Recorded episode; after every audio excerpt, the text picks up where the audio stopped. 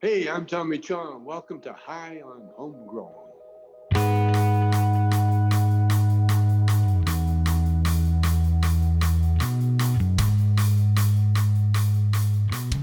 Yes, yes, everybody, and welcome to this week's Grow Guides from High on Homegrown, the cannabis podcast from percy's grow room dot com. Just a quick reminder before we move into the episode, which is about temperatures and humidity for cannabis plants this week. On Monday, that's Monday coming up on the twenty-third of May, we have a special birthday session with Tommy Chong. It's Tommy Chong's birthday on the twenty-fourth of May, but he's obviously going to be spending that day with family and friends in real life. But the day before, he's going to come and join us in our Zoom room on the twenty-third of May on Monday at nine p.m. U K time, five p.m. Eastern time, or one p.m. Pacific time. That's on Monday, the twenty-third of May. Tommy Chong will be joining us live to have a birthday session. So if you want to come and have a birthday session with Tommy Chong live, where you can say happy birthday to him in the chat, say hi, have a chat with him, get high with Tommy Chong, then that's happening on Monday. Again, the twenty-third of May at nine p.m. U K time, five p.m. Eastern time, and one p.m. Pacific time. I hope we can see you there. It'll be fun if there was loads of people there to wish Tommy Chong a happy birthday, because he's the legend, the king of stoners. So make sure you're there to come and say happy birthday to him. Um, and of course, if you have any questions that you'd like to ask him as well, then you can do that in the chat whilst he's there session with us. It's going to be super cool. I hope you can make it. But anyway, without any further ado, let's uh, move on to this week's Grow Guides. I hope you enjoy it. I hope you learn something. I'll speak to you at the end of this.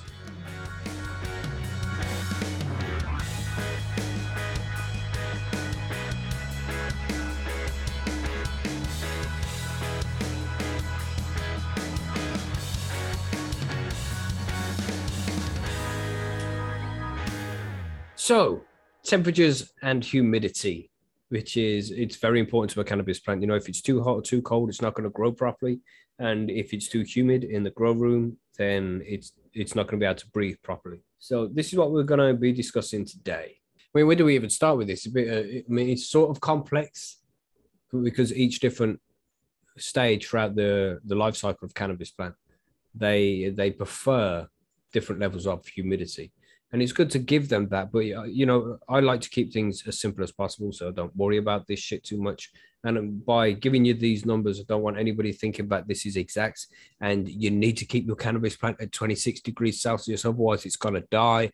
Don't want anybody thinking any shit like that. These are just levels which you want to aim for, but it's not too, it's not massively important, important to have them dead on. A couple of degrees either way, and the plant should be happy enough. So don't get too too concerned if you check your grow room and see that you're not dead on any of these numbers. Yeah, that's a good point, because when we're talking about ideal conditions for cannabis is what we're going to give you the numbers for it. And a mm-hmm. plant can actually exist way out of these ranges and higher and lower. It may not be in an optimal grow condition. It may grow a little slower, but it will live well outside of these ranges. Yeah. So it's essentially all about the evaporation of fluid so the plant can breathe and eat.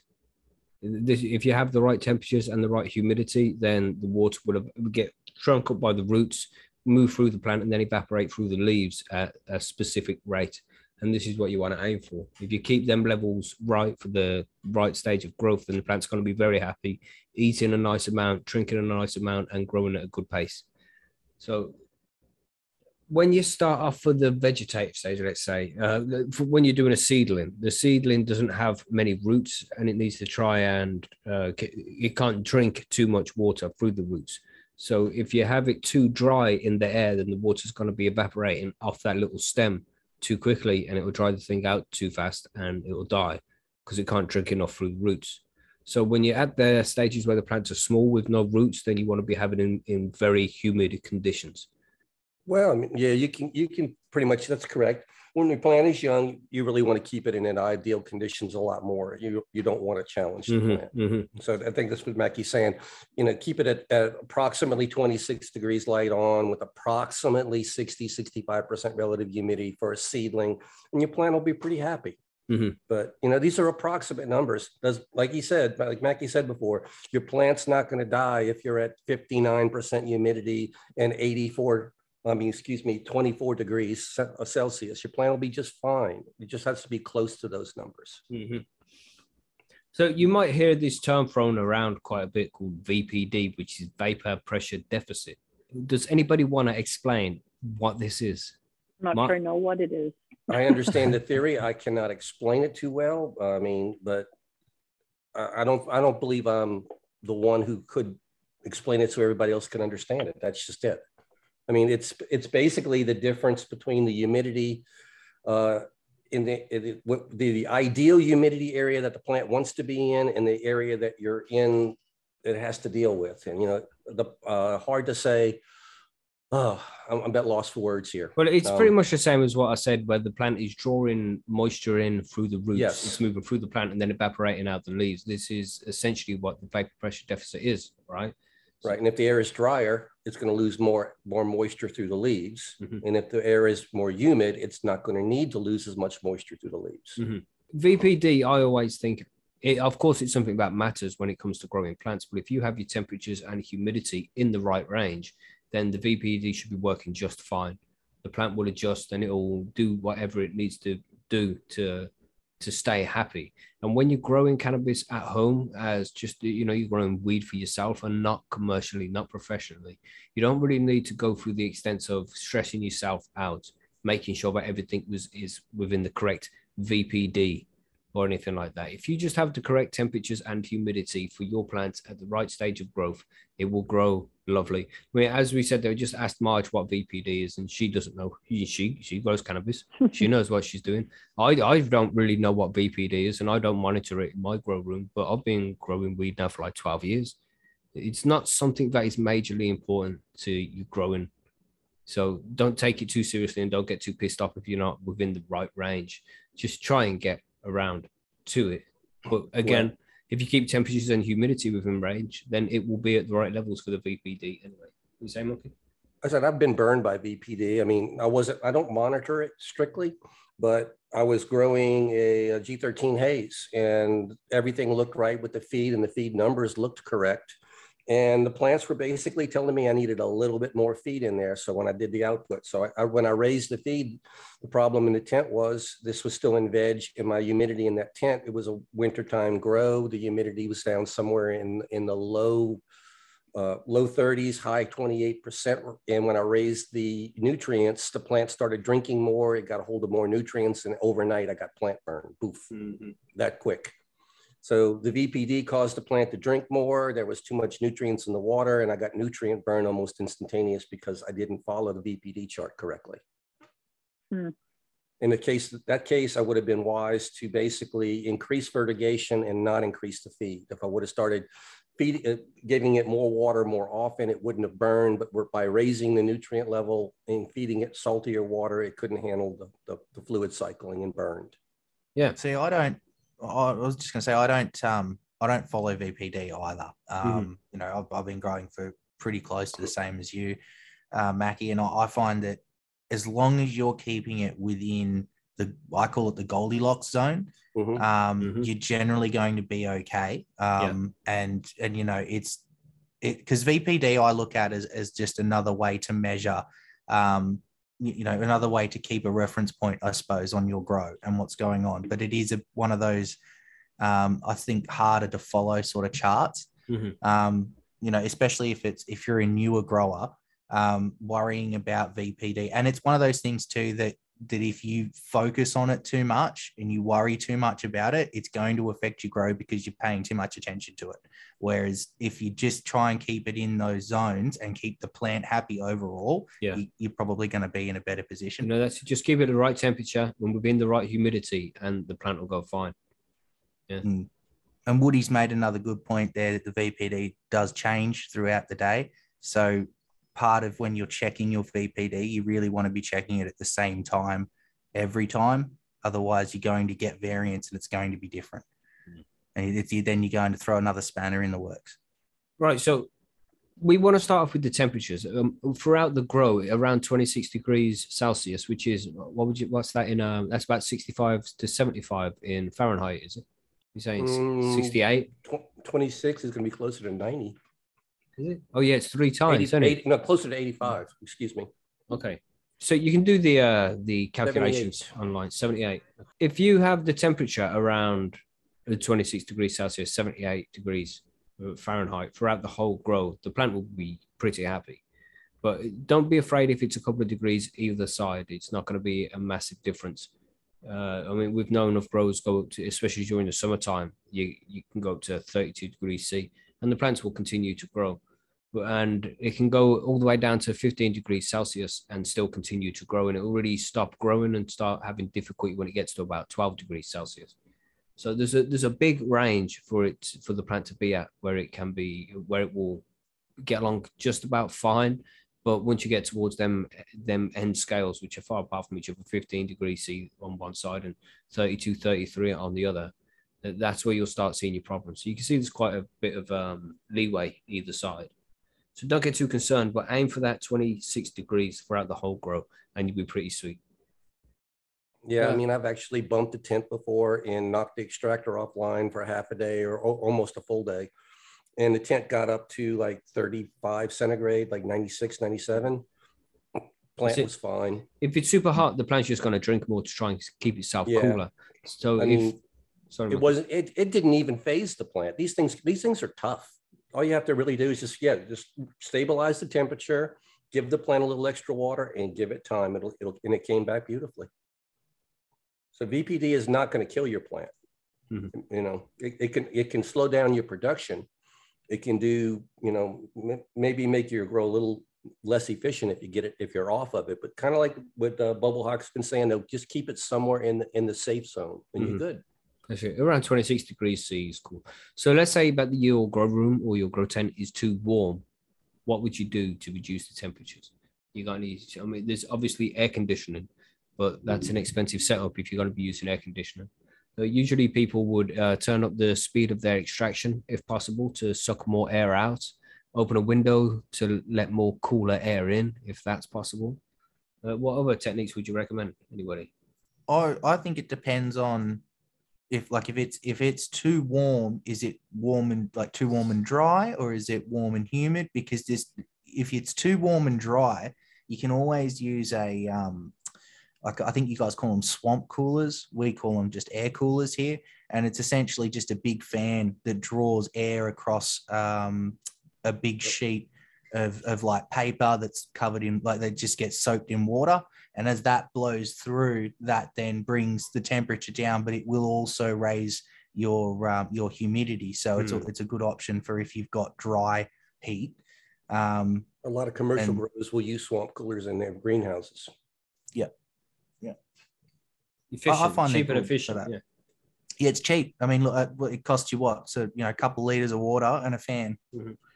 You know, as as opposed to running an aircon constantly. Mm-hmm. You also have uh, air conditioning, like, like we said, but that's going to be expensive. And when you do, if you do come to using an air conditioner, then don't get the ones where you have to put in that you have to put inside your grow room, because they'll just produce heat themselves, put it out into your grow room, and it'll just make it warm. And it, it just is expensive nowadays. You don't want the device fighting itself, so you have to have the the um, air conditioner outside of the grow space, blowing air into the grow space, or being sucked in through uh, the extractor. In my case, I grow in an air-conditioned space. It, it is my workshop, and the entire mm-hmm. workshop is air-conditioned. And that, if you can do that, that's going to be your most yeah. efficient way to do it. Nice. You're not fighting anything. You know, the space that, that it's in is, is insulated correctly, and your tent's inside of that space, and so you have a very good give and take. The mm-hmm. long room works really well in that situation.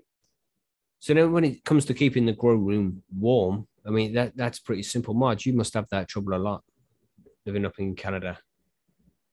Uh, keeping it warm? Yeah. Well, with my micro grows, not really. Right. Just because, like, I mean, we're, the house is heated, so I'm just doing mm-hmm. it in a closet. As long as the house is at a reasonable temperature mm-hmm. and we're not trying to, like, save money or something by keeping the thermostat down, it's usually not a big problem for me. Yeah, and that's it. If you're growing at home, we're like most of us will be doing, then just having the house heated is usually plenty. But along with mm-hmm. what heat the light is going to add to the grow space as well, that is usually plenty to keep the plant happy at a decent uh, yeah. temperature. Cannabis plants mm-hmm. will be happy in the same temperatures that we're happy in. Maybe just a little bit warmer, though. A little bit warmer, maybe, but not too bad. But isn't that when you just said, like, some of the, the heat from the lights themselves might make up the difference that you need anyway? It will, yeah. Yeah. That's, that's how I do it in, in my climate controlled space. You know, like mm-hmm. Becky was saying, technically this is slightly cold for, for, for the lights on phase, but when you turn the, the lights on in the tent, it raises it just a few degrees, which is plenty, and everything's right, right in the ideal zone. But then it comes to the nighttime temperatures as well. You know, cause when the lights are on, it's going to add heat, but you don't want to get too cold at nighttime either. So just try and keep it above fifteen degrees at all times. You don't really want to head below fifteen degrees because they'll start suffering problems until it gets to twelve degrees and then it will stop growing. So just be careful what you, you're doing there. Keep it above fifteen at all times and preferably around twenty at night and twenty-six during the daytime. That's like, they like that a lot if you can do that. Well, I mean, look, and the other side of that is you don't freak out if you're like twenty-eight, twenty-nine degrees. Mm-hmm. Like, I mean, yeah, it's not ideal, but I, I, I just suffered through that with the Northern Lights grow because we've had, you know, we had a summer here that we had weeks on end that were like, you know, thirty-five, forty degrees outside just every second day. Yeah. And yeah. trying to keep a, a grow tent cool in that is it's nightmare fuel. It is just mm-hmm. almost impossible. So, mm-hmm. that Northern Lights copped twenty-eight C plus during the days, up to thirty-one C at times without issue. Yeah. It ran the whole thing through, didn't didn't bother it at all. Back in the days of using H P S and shit, you know, some growers will still be using high intensity discharge lighting. That mm. shit can really increase the heat of a grow room. And I've been up to thirty-five, thirty-six. And if you're yeah. at that stage, if, if it's too hot and you've done everything you already can, you know, added more air into the grow room, more fans, bringing in cooler air, and it's still, you've done everything you can, just stop checking the temperature. There's nothing you can do about it, and it's just going to stress you out too much. So don't get too carried away with this. Don't stress yourself out growing. You won't enjoy it so much. It's just one of those things, and just know as long as your plants are properly watered, they're going to be fine. If you're in D W C and the the reservoir keeps getting too warm, that will have an effect on the plants. So that's what you have to watch out for the most when, when the temperatures get too high, is if you're in full hydro. But that's easily changeable. You can get yourself an aquarium cooler. Just drop yourself an aquarium cooler in, and that will keep the temperature of the reservoir down. But if you don't have one of them, just freeze a couple of, uh, you know, the one litre Coca-Cola bottles or fizzy drink. It doesn't have to be Coca-Cola. And just get three or four of them and put them in the freezer to freeze, and then just drop one into your reservoir. And when it's melted, you'll have others to replace it with, and just recycle, go around and keep, and that will help keep the temperature in the reservoir down. But when it comes to the air temperature around the plant, generally, if you're okay in it, that your plant's going to be okay in it. Just keep the air going around, make sure the plants are well watered and the medium doesn't dry out. So that's, uh, and keeping it warm as well. Like, um, I would use an oil rad, you know, an oil rad radiator. They seem to be mm-hmm. the, the best things. Some people like to use a blow heater, but they can be expensive when it comes to use the electricity usage. But, uh, what else is this? Like greenhouse heaters you can buy. They're pretty cool. But, yeah, does it got heat mats as well? Yeah, heat mats are a, a cool thing. Do you use anything to keep it warm, March, or you just do what you've got in house there? Right now, just what I have in house. Cool. Yeah, there's only I only have two at the moment, like two micro grows, because um, out of the four, two were male, so I had to. Oh, lame. I know. Boo. Boo. It happens. Yeah. It's all right. That, just grow okay. The females twice as big, ain't it? You'll be fine. Yeah. There you go. Yeah. yeah. So yeah, there's lots of different ways to heat up the grow room. Just try and conserve as much energy as possible whilst doing it. And I think one of the most efficient ways is using an oil rad heater, because that will get hot. You can turn the power off and it will stay hot for a while while it's still sitting there in the grow room, you know, so it's essentially producing free heat at that point. You can control the temperature nice and easy by linking all this stuff up to like an Ecotech controller. What's uh what do you use? What's that, what's that one you use, Monkey? Uh, for what now? To, exactly. Uh, to control the temperature. Control extraction. Uh, Inkbird mm-hmm. is what I'm thinking. Oh, Inkbird. No, yeah. Inkbird. No, I don't. Even, I don't even use Inkbirds. Uh, for mm-hmm. temperature control, I just use what's on the A C Infinity fans. The uh, A C controller, A C mm-hmm. Infinity controllers. It works really well. Super Sweet. Simple. Nothing to it. So then we have humidity. When uh, humidity is a bit different, because in the early stages, in the seedling, in the seedling stage and early veg stage, you want to have reasonably high humidity, around sixty-five percent. Uh, that's just uh, that's what the, the young plants prefer, because their roots ain't too big. But when you're heading into the middle of uh, the vegetative period and you can bring the humidity down. And then when you're in flower, you want it to be uh, much lower, like between forty-five and fifty-five percent is best in flower. And that's essentially just to try and reduce the chances of any mold germinating, because the more humid it is in a grow room, the more likely it is a mold spore will germinate. So to make sure that doesn't happen, always have air moving around the grow room with a, with a couple of good fans, and try to keep the the humidity under fifty-five percent during the flowering stage. Mm. But airflow is the most important, I think, when it comes to high humidity. As long as you've got the air moving, there's less chance it's going, because it's the mm-hmm. stagnant air that get, mm-hmm. that the mold's, mold's going to grow in. So if you've got a fan under canopy, a fan above canopy, and your extraction running, nine times out of ten, you're going to be fine. For sure. You know, even if you are seeing sort of, you know, because I mean, I'm seeing now, and I'm in late, I'm, well, I would say late flower on this um, wedding cake, and I'm I'm seeing sixty, sixty-five.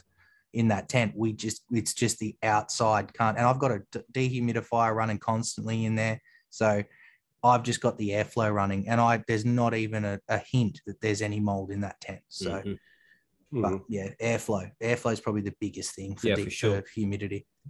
That's it, them starlight air pockets, man. That's where that mold will grow. So just keep yeah, the fans yeah. moving at all times. Extracting that old air, that's also very important. And and making sure that the humidity is kept low, man. It's, it's very important, that shit. In the later stages of flower, when you're going through the early stages, it's not so bad.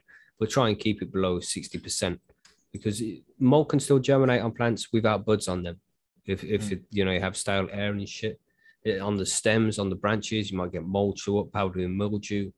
Mm-hmm. I like to actually go somewhere in the forties or even high thirties percent late flower in my tents if I can, if I can get it. Mm. And um, help stop that bud rot and that powdery mildew and all that stuff. Yeah.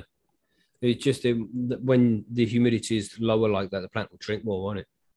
Uh, yeah, but, you know, in late flower, you know, the last couple of weeks, you know, it's going to shut down drinking anyway. So mm-hmm. it's just, you know, as it's ripening toward the end, that's when I usually um, am really cautious about bud rot and mold. Yeah, yeah. And so that's when I'll go ahead and, and uh, after that plant stops drinking so much, I'll get the, I'll, I'll lower the humidity in, in the entire building and just let everything hang down low. All right. So when it comes to humidity, you'd use a, a hygrometer or hydrometer to check the humidity in a room. You know, I'll tell you a, a certain percentage it will be measured in. And it's hydrometer? Best, hydrometer, that's one. I got a hydrometer, okay. yeah. Okay. That's what I said. Yeah, English, English versus American. There you go. We're done. Hydrometer, hydrometer. Okay, yeah. Yeah, so um, I mean, that will give you the percentage of what the humidity is around the plant. So make sure it's in the right place. Sometimes you get these things that got a probe on, like a wire, and they have a little uh, the a metal tip on the end, and that will measure the temperature. But I think it's only the actual square thing that will measure the humidity. The, pr the prong at the end doesn't measure the humidity. That's the actual device itself. So make sure that's in the middle of the grow room amongst the plants so we can get a good reading of what the humidity is. Yeah, I always like to keep that right at the top of the plant mm-hmm. so I can see what the very top of it is looking like, the temperatures yeah, yeah. and humidity's there. I used to rest it on my scrog. It's beautiful. I, sh I shoot for one up top, one down bottom. Nice. But I've got two, I got two of the Inkbird um, ones. The, they're like they connect to your Wi-Fi on your phone and everything. So, you know, I've, I've you know one down the bottom, one up the top, and a visual one I can just check if I open the tent. So for, for a plus, long time, for for me, I haven't even bothered checking. I don't check my humidity and I don't check my temperature anymore, and I haven't done for a long time because mm. for a long time they were just within range, and I don't really need to do anything to adjust it. Yeah. Yeah, once you're set up, I think, and you get and you've you've done a few runs and you you get them under your belt and you sort of understand how your setup runs. Mm-hmm. It's it's a lot a lot less stressful because you kind of know how it's going to go. You know it's gonna you're gonna get through the grow without any issues, um, or with very little issues. And the issues that you do have, you understand and know how to combat anyway. So, um, yeah, it's you know it, I'm very rarely watching that temperature and humidity unless I know.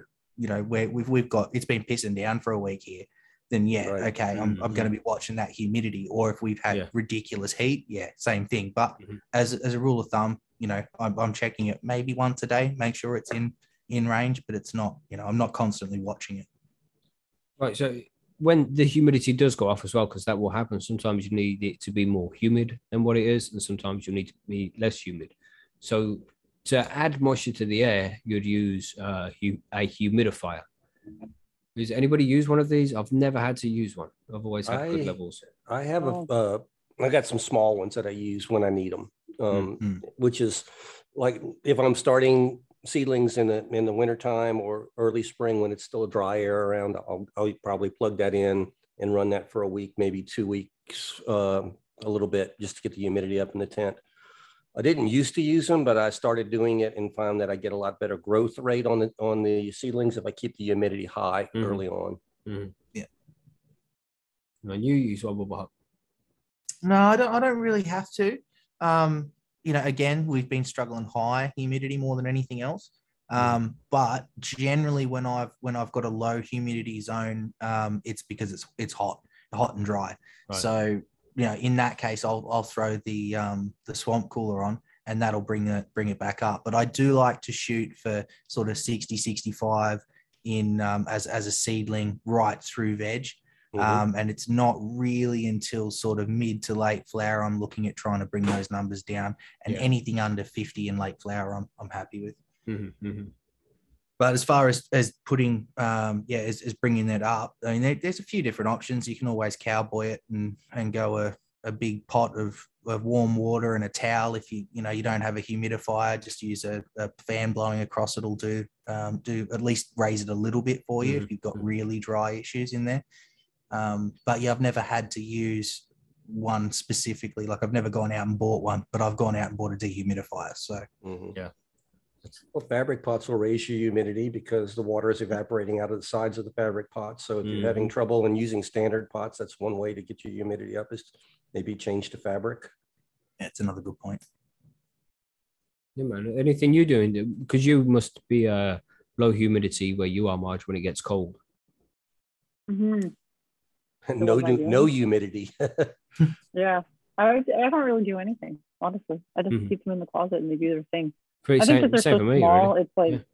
yeah, they're so small that they don't seem to demand much of me, which I really like, which is why I recommend the microgrow for busy people who mm-hmm. don't have a lot of space either. Like, yeah, once you get them started blooming, you just basically back off the micros and th- they do their thing. Yeah. It's wonderful. Yeah, yeah it really is. Yeah, man. And then we have... I highly de- recommend them. Sorry, Mike. No, go and, ahead. And then you have decreasing humidity. When the humidity gets too high. Now, usually this can be as simple as just like increasing your extraction to bring some of the humid air out faster because it can build up in there, especially after you've just watered. Like Monkey said, with the fabric pots though, if you've watered your plants and you have fabric pots, that's going to jump up the humidity for a little while. So you can just speed up fans if that's the case, or you can use a dehumidifier if you find that necessary. If to, if the humidity levels start going over seventy percent, then you definitely want to start getting the dehumidifier out and stopping that. Especially if you're in flower. If you're, if you're in flower and you're above sixty-five percent, then you definitely need to start doing something about that as well and get a dehumidifier out. Mm. But this, it doesn't really happen very often that humidity gets that high. It'll rain outside, the thunderstorm or something like that, but these things pass, you know.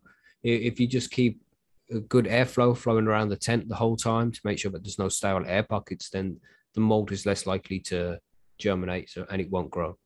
Well, you know. I grow in small tents, and I I do notice uh, humidity spiking toward the end of my grows when mm-hmm. I'm in, in late flower. Um, smaller the tent, I think it's easier for that humidity to spike. Mm-hmm. And it was my choice to start in small tents, so it's something that I have to fight on a regular basis. And so sometimes I will have to use a dehumidifier in my room to get that space down maybe in the forties so that I can increase the fan mm. and lower it that way. But I mean, I have seen that frequently in my, my small tents that toward late flower, I start seeing spikes in humidity. I, I see similar stuff, you know, but that, that's why I've got a dehumidifier. So I'll dehumidify the room rather uh-huh. than, but I could, don't put it in the tent because yeah, it's, it's blowing warm air and stuff as well. That's another big thing mm-hmm, with, with that mm-hmm. sort of thing. Um, but rarely do I have an issue with the bigger tent. It's, you know, if I'm going to have a humidity issue, it's going to be with the four by four or the eighty by eighty. It's, it's always the smaller two of the tents. And I tend to find it's nighttime. You'll get that massive spike. Um, mm-hmm. Right after the lights go off. Yeah. Right after yeah. the lights off. Bang. Yeah. And that's the other side of that too, is with your, we were talking about, you know, raising humidity with your pots and things like that. Like if you're seeing high humidity, um, and and it's only for a portion of the day, that's likely the culprit. So it's it's something, you know, don't stress out immediately and try to change mm-hmm. everything. Let it settle, because it's going to spike and come up and down pretty much throughout the whole day. It, it's natural. It's nature. That's what it does. You know, it's what it's what the earth does. So as long as you're keeping it as close to those um, values as you can, I suppose. That's what idea. And just introduce some fresh air by opening some windows, opening some doors, maybe, you know, increase some extraction, get, get uh, some, an, a smaller intake vent. So you say you have a five inch extraction, then get a four inch extraction fan and put it in. So it's blowing air into the, into the grow tent as well, and have it intaking from somewhere drier, like by the window or somewhere cooler. That kind of thing works as well. You know, just pushing the air through it, make sure that the air exchange rate is higher. Yeah. That can help a lot.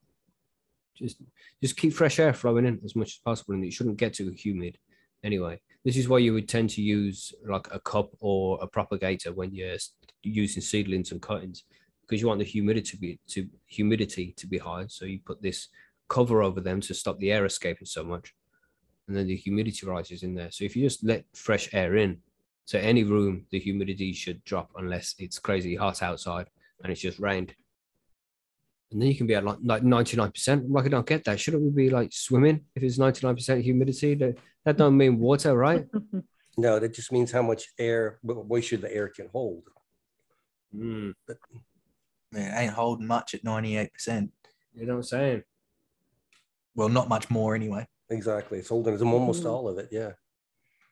Like I've opened, I've opened my four by four, especially when you've got C O two and stuff running. And if you've got that bang on in the in its in the Goldilocks zone, you can open that tent in the morning and the walls are moist. You know, like it's mm. it's it's usually early morning I'll find it, um, or you know, and because I don't go in and check my tents once the lights are off, but that's generally when it's going to happen. I'll I'll open it up and yeah, it, it's just high humidity all night, um, and the the C O two, because you. You're sort of running a little bit more heat with the C O two, and you can make advan- take advantage more of that e- extra um, the the extra humidity in there. So, but it, yeah, it's like a little mini rainforest. You open it up, and you, and you can tell.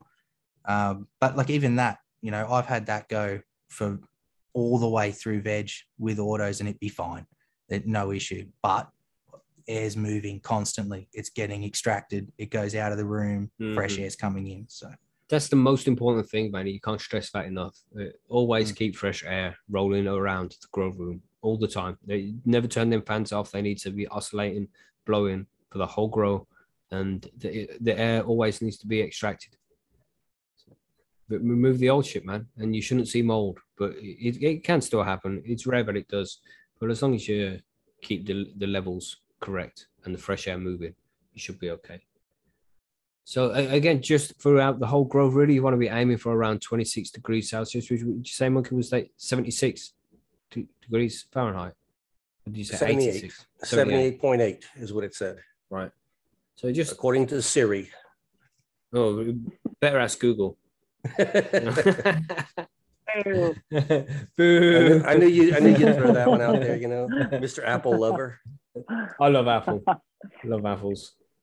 uh, what I was going to say, I forgot what I was going to say. Oh, you like them apples?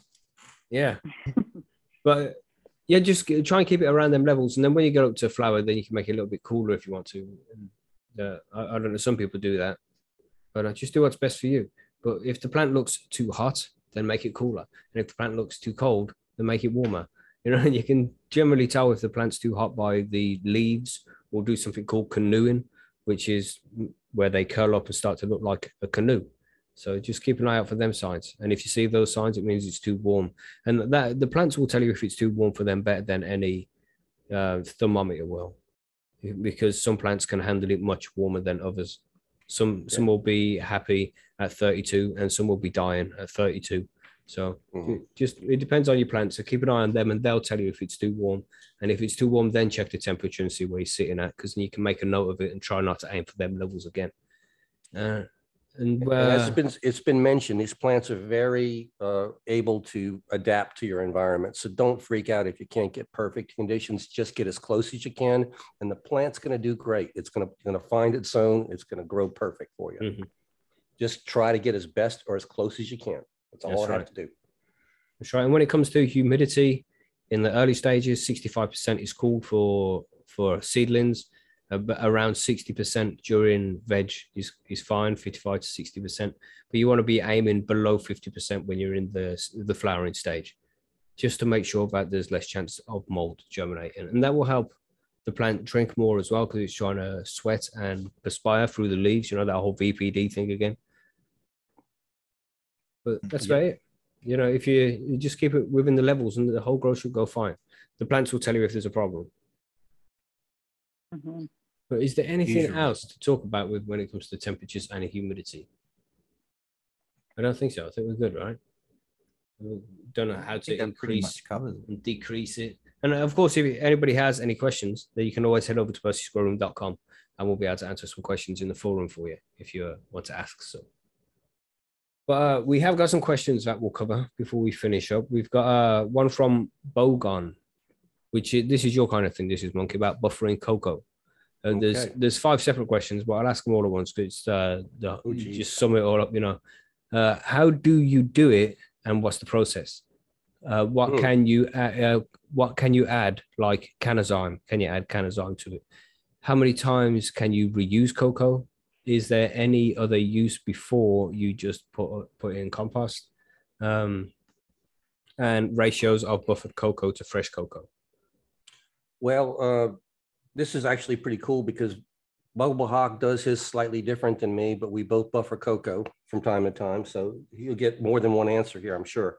Um, how do you buffer cocoa? That's, I mean, was that, I guess that's the first question. Yeah. Buffering, buffering cocoa is basically, uh, if you get your cocoa in a brick form or any, any type that has not been buffered, that means that when it was collected, it probably still has a good bit of salt, sodium chloride uh, in, in that cocoa. And it's chemically bonded. What you need to do is you need to soak that cocoa in a CalMag solution because the CalMag has a, has a stronger ionic attraction to the cocoa. It's going to replace the sodium chloride that's stuck to your, to your uh, cocoa core and replace it with stuff that we need, necessarily CalMag. So after your, uh, if your cocoa is hydrated, you're going to soak your cocoa in one and a half times the, the strength that's listed on the bottle of CalMag, and you can use it in just regular tap water, you can use rainwater, but you want to soak that cocoa for about four to eight hours, and then you're going to drain that, and then you're going to soak it again to double buffer it, just to make sure that you've got all, all the sodium chloride released from, from the uh, cocoa, and you've got that CalMag bound correctly to the, to the cocoa so that your cannabis plant can uptake uh, the, the CalMag correctly from it. Um, it's not the only way to do it. Now, after you finish buffering it, of course, you get it out of the CalMag solution. You want to make sure you wash it with fresh, uh, clean water before you use it for anything else. Now, uh, that's how I do it. Bubble Hawk does it quite differently. He does it, I believe, in his fabric pots, and we'll let him tell you how he does it. Yeah, so I, I will rinse my cocoa to start. So I'll get it in the brick form and I'll break it up in a big uh, wheelbarrow, fill that full of, full of water so it'll bring in some moisture and obviously soak up that moisture. Then I'll put it across a big screen and I'll hose out all of the smaller crud and the sand mm-hmm. and the rocks and everything else that comes with it. Um, but then I'll uh, I'll actually put that washed cocoa into um, the, the five-gallon bags I'm going to use. Um, and then I'll actually soak them with the one hundred fifty percent um, ratioed CalMag in that overnight. Generally, you know, I, I leave it for eight to twelve hours. I find, you know, it doesn't really matter because I'll then pull it out, rinse it through and then buffer again. So I still double, double buffer, but I rinse in between. Um, reason I rinse is to get any of that excess stuff um, that's just sitting in the medium after you've, after you've buffered it, because you're going to, when sitting in that solution, it, it bring, it's going to sit in its own salt. Once that salt comes out of the medium itself and out of the cocoa, it's got to go somewhere. So it's going to be sitting there. So I'll rinse that out. Um, and then, yeah, double buffer again. So I'll, I'll hit it, hit it twice with the solution. After the second solution, I'll take it out, completely rinse it through. Now I, I rinse it through with pH water. Um, and I use rainwater for that. That's the last rinse. In the middle and everything in between, I'll, I can use normal tap water. It's not an issue.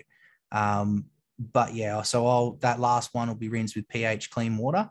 And then before I plant anything in it, very light nutrient solution. Um, so usually uh, I'll use a um, uh, like a sea salt, um, which would be like rhizotonic for you, um, for you guys. If you, uh, it's the same sort of level. It's just a seaweed uh, mm-hmm. solution that I'll pop in there, along with a very light, um, a, a very light dose of the nutrients I'm going to use um, before I plant anything in it. Um, but that's basically it. Good man. Nice. Sounds about right. Mm. And as far as reusing your cocoa, that that's a little bit different. That um, hmm. biggest yeah, problem, that... biggest problem with reusing your cocoa is getting rid of, of most of the roots that are in it, and that's not an easy task. It can be done, mm. but I'm going to say but... basically you're going to have to figure out how to do it on your own, because everybody who does it does it somewhat differently. But you need to to take the cocoa out of the pot, remove the root ball, and get as much of the root out as you can before you start the process. Otherwise, if you leave too much of that uh, root back behind, it can start rotting. It can cause you problems with fungus gnats. It can create a strange pH situation in your soil. Uh, you really want to get the roots out as best as you can. Yeah.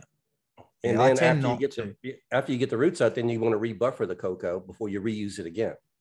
Yeah, that's another point. You really got to wash that stuff out. It's copped, you know, however many weeks of you putting in salt-based nutrients for, you know, every day, it, it's going to have some locked in there that you're going to have to get out. And the biomass left over from the root and stuff, the roots and things like that, it's the main reason I don't reuse cocoa. I'm not saying you can't. I have done it, and I have got a diary on Percy's. Actually, it's the Northern Lights diary. That was reused cocoa. Mm-hmm. Um, same thing, but this is, that's the issue you run into. You run into things like there's now rotting biomass in that medium, so you're going to have other bugs and things coming into it. Um, so yeah, it can be can be a bit of a nightmare to to use, you know, reuse cocoa, but it's it can be done if you're in a pinch and you you know you, you either can't source it, can't afford it, or, mm. or whatever, or just want to make use of what you've got because it's laying around. Definitely, you can reuse it, but yes, rebuffer. And there is a guide over on Percy's to show you how to buffer cocoa if anybody needs mm. any more information on how to do that. Yeah. Sorry, my rule, my rule for cocoa reuse, uh, I used to reuse it just wholly, would take, regrow a plant and reuse cocoa. I was starting to get some problems with that because after cocoa gets used a few times, it does start breaking down a bit. So now my new rule is basically no more than fifty percent used cocoa and at least fifty percent brand new cocoa in a pot. When I do that, I don't have any problems. Yeah. Yeah, usually that's the way to do it, um, because yeah, it will it'll break it breaks down as the roots move through it, and it gets beaten around. It's it's gonna yeah, and you get more of that peat, that that real peaty sort of thing in it as it breaks down, and that's the sort of stuff you don't want in that in that medium when you're going for cocoa, which is why you wash it in the first place, I suppose, um, to get all of that out because you want the bigger pieces. Mm-hmm. Um, but yeah, that yeah, I'm the same. I I. You know, I generally try new runs, just new bag of cocoa. It's cheap enough to go and get a ninety litre brick, and that'll do four pots, four five-gallon pots with the perlite. So, you know, I, I just go and buy another one, and then I'll reuse the the old cocoa in my garden. So I'll go and put that out on my, on the top of my lawn, and, you know, within a couple of months, it's grown back over. You wouldn't even mm. notice, except for a couple of random pieces of perlite. Worms like it, man. If you use, if you want to make a worm bin, then, you know, use that cocoa for their their worm bedding. They'll live in there for a while. You just put yeah, stuff on the point. Top. So start a worm bin, everybody. If you haven't done that, worm bins are super fucking cool, and a nice and way to get rid of cocoa. It. Yeah. But is that all the questions answered there for the the buffering cocoa? I think that's cool, right? I think everything's covered there. Then we have one from Gelert. Hi, everyone. Thought uh, thought it'd be interesting to hear the panel's thoughts on how to properly light-proof the grow room for when growing in residential areas. I've never seen anyone talking about that when I first started, and ended up turning lights off every time I wanted to open open the tent. Yeah, uh, okay. But, I, I but now, sorry, sorry. Uh, but now after putting light-proof plastic in between the two roll-down blinds, I worry about the neighbours thinking I'm never home. Fuck them, yeah. Nosy bastards. Anyway, sorry, Bubba Hop. I was going to say, for me, I actually just hang a couple of um, a couple of sheets up behind. They're just vertical blinds. Um, so if if I just leave the vertical blinds and I open that tent, it, the the entire you know neighborhood's going to know that something's going on in there. So I put a couple of like a like a big king sheet um, and and a couple of towels up behind the those so that the light doesn't hit the back of the verticals. Um, so it sort of goes around the outside. So you still got a bit of light glow going on, but it's not over the top, because I'm trying to kind of eliminating the majority of that light hitting the back of those blinds and sort of, you know, spotlighting the room, if you know what I mean. Hmm. Is there anything you do there, Marge? I know when we had our groom before, like, the room faced out into a yard, so it wasn't really as much of a big deal, but we definitely did cover up the windows. And then we also put like the door to go into the room. We put like a strip along the bottom of the door, so you couldn't see any, like around the actual entire frame of the door, so you couldn't see any light mm. coming out of that either. And it worked really well. Like you couldn't tell that we had a grow room in there, um, which is important sometimes. I mean, sometimes you just don't, even though I live in a legal place, you just don't want your neighbors yeah, knowing yeah. what you're doing, because there's a guy across the street from me, and I'm pretty certain he had a grow room in one of his upper rooms because of the brightness of the light and the hours that it was always on.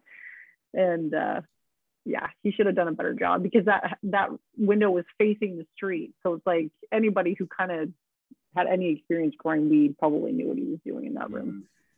So yeah, just cover it up and don't forget things like, you know, door frames and stuff like that, depending on mm-hmm. on what you're doing, because you're just not wanting other people in our house knowing what was happening either, like, you know, if you had somebody come over or whatever. Yeah, yeah.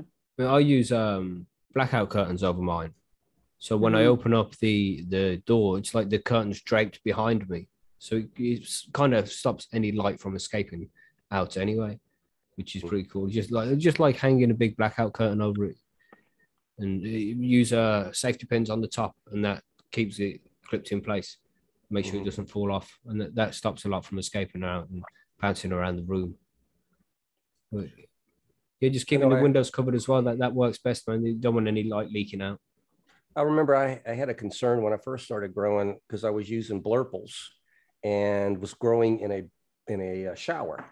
Mm. And when I was outside in front of the house, I, I could notice at nighttime some of that blurple light coming, you know, through the crack in a door, through a window kind of thing. Mm. And so, yeah, that can be problem problematic. It wouldn't have bothered me one bit if it would have been regular, you know, regular full spectrum lights, but that blurple definitely. Fish tank, man. It's a nice little fish tank. I, I don't know about blurple now. Some of them fish like that blurple blue light. You know what I'm saying? But what I've, uh, I mean, I've, I've decided I run, I run my lights during the day. That way, when I open my tent, it's sunlight outside, and mm. you don't see the bright lights. Mm-hmm. Yeah, same. Majoritively on, majoritively from, you know, I think my lights come on now about seven a m and then they'll go off round about one a m So between one and one a m and six a m, I'm usually trying to get some sleep anyway. So I'm not going to be in that room. And during the day, if I open the tent, you wouldn't know. That's it. Uh, S G two asked here as well before we wrap everything up. So, uh, question: if you have everything spot on, will the T H C content be more than a horrible cycle with everything going wrong? So most likely, mate. Yeah, if the plant's grown happily and healthily with no problems throughout its life cycle, then it has everything it needs to produce all the good stuff which it wants to do. That's the commercial grow theory, and, and I have to agree with it. You know, there are there is a bro science that says if you're mean to your plant, it's going to be stronger. But I don't. Mm. I I technically I I think if you're nice to your plant, that it's going to grow bigger and stronger. Yeah, I think so too. I mean, there's certain conditions that you can induce to make, you know, for example, having a strong fan blowing at it. It's not going to like that at first, but that's going to encourage it to grow stronger, thicker stems, so it can support bigger flowers towards the end of the grow. If you introduce more U V, then the plant's going to produce more uh, T H C and resins to try and prevent that U V from damaging its D N A in the cells. So there's certain things you can do to make the plant grow in a particular way, but, you know, it's all treating it good. You need a good, healthy plant in order to produce good, healthy buds. So just always be nice to the plant. Yeah. I think you're right on with that. The happier the plant, the better it's going to be overall, you know, because it's not just about T H C content. It's, you know, you've got all the other cannabinoids and terpenes and everything else that are in there. Um, you know, th- those all rely on that plant to be running happily to produce those in, in bountiful amounts, you know. Mm-hmm. So happier the plant, the better the, the better the yield, and the better the, um, the, the everything. What's the word? Yeah, better everything. That's yeah. the easiest way to describe it. Yeah. Well, that's all the questions then. We don't have any more. Uh, uh, that's uh, temperatures and humidity as well. I think that's everything covered.